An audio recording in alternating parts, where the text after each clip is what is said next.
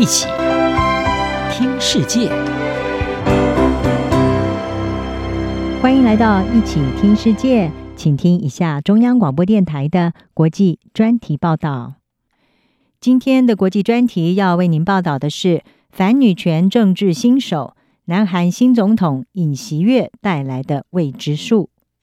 南韩在三月九号举行第二十届的总统大选。被认为是史上最势均力敌的一场总统选战之一。代表在野党国民力量党的尹锡悦，他以不到百分之一的差距击败了执政党共同民主党的候选人李在明，而将会在五月十号宣誓上任，接替现任的总统文在寅。今年六十一岁的尹锡悦，他是一位政治新手，过去从来没有竞选过公职，他是以检察官的身份受到公众的关注。曾经对一些最引人注目的贪腐丑闻进行了毫不妥协的调查。尹锡悦受到二零一七年上任的文在寅总统重用，在二零一九年的时候升任检察总长，曾经指挥侦办两位前总统朴槿惠和李明博的贪腐案。不过呢，尹锡悦在二零二零年的时候和文在寅决裂，二零二一年三月辞职，并且在六月就投入总统大选。经过短短八个多月，赢得了他人生第一场的公职选举，也成为自一九八七年总统直选以来第一位没有国会议政经历的总统。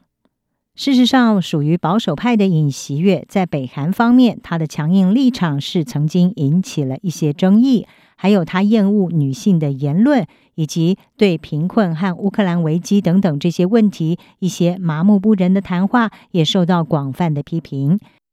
尹锡悦他缺乏立法经验，未来的施政被认为可能要付出比较高的代价，因为他将会面临共同民主党所控制的国会对他的政策进行严格的审查，甚至可能掣肘。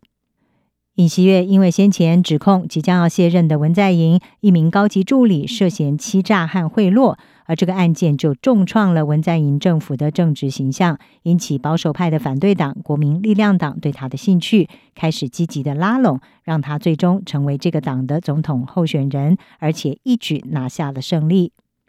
美国史丹佛大学的社会学家申启旭他表示，尹锡悦的声誉是建立在作为反对滥权的激烈斗士上，而不是一位重视谈判和妥协的传统民主领袖。申启旭说。尽管尹锡悦缺乏政治领导经验，但是呢，因为是击败共同民主党候选人的最佳人选，因此成为保守派的偶像。而这对南韩民主来说，他认为不是好兆头。他说，因为可能会看到进一步的两极化。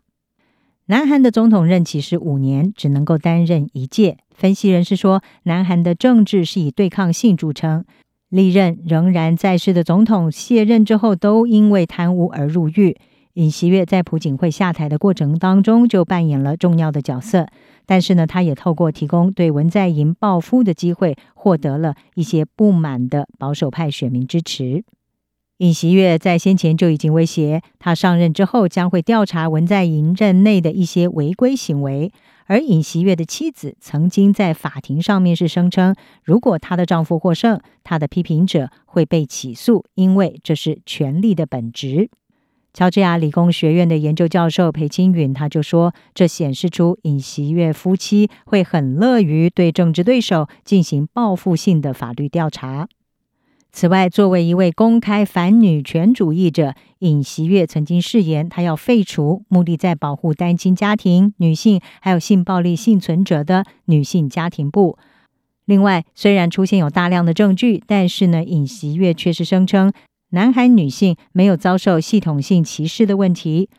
在北韩问题上，尹锡悦是表示，如果有必要的话，会对这个拥有核子武器的邻居进行先发制人的攻击。分析人士就批评这种说法是相当的不切实际。尹锡悦曾经形容北韩领导人金正恩是一个坏孩子，他表示呢，当选总统之后会让金正恩振作起来。而尹锡悦也计划要购买更多美国的萨德反飞弹系统来对抗北韩，但是呢，这个做法恐怕会激怒最大的贸易伙伴中国，进而对南韩采取进一步的经济报复。不过，尹锡悦的助理却是表示，这么做实际上可以让紧张的南韩和中国外交重新开机。尹锡悦也被认为可能会放弃现任政府在北京和华府之间的战略模糊，并且会促进更多定期的安全对话，以确保萨德系统并不是针对中国。而在核子威吓方面，尹锡悦也计划要扩大联盟磋商，强化美日韩三边伙伴关系，并且寻求加入目前包括有日本、美国、澳洲还有印度的四方安全对话。美国俄亥俄州立大学的政治学者具敏善他说：“尹锡悦其实是缺乏政治技巧，这种情况可能会蔓延到外交政策领域。”而具敏善是认为，到目前为止，尹锡悦阵营看起来好像只是从美国共和党籍总统的演讲当中复制和贴上外交政策语词。美国智库芝加哥全球事务委员会的分析家弗里霍夫他就说：“尹锡悦有许多难以说明的未知数，他在任何实际的决策方面缺乏经验，这将会是一个严重的问题。”弗里霍夫说。在世界过渡时期到来，特别是在俄罗斯入侵乌克兰之际，南韩产生了一位新的总统。但是他认为，这代表南韩将要面临过去不必做的权衡取舍这样子的严峻挑战。而尹锡悦是不是能够胜任这项任务，值得继续的观察。以上专题由杨明娟编辑，海清清播报。谢谢您的收听。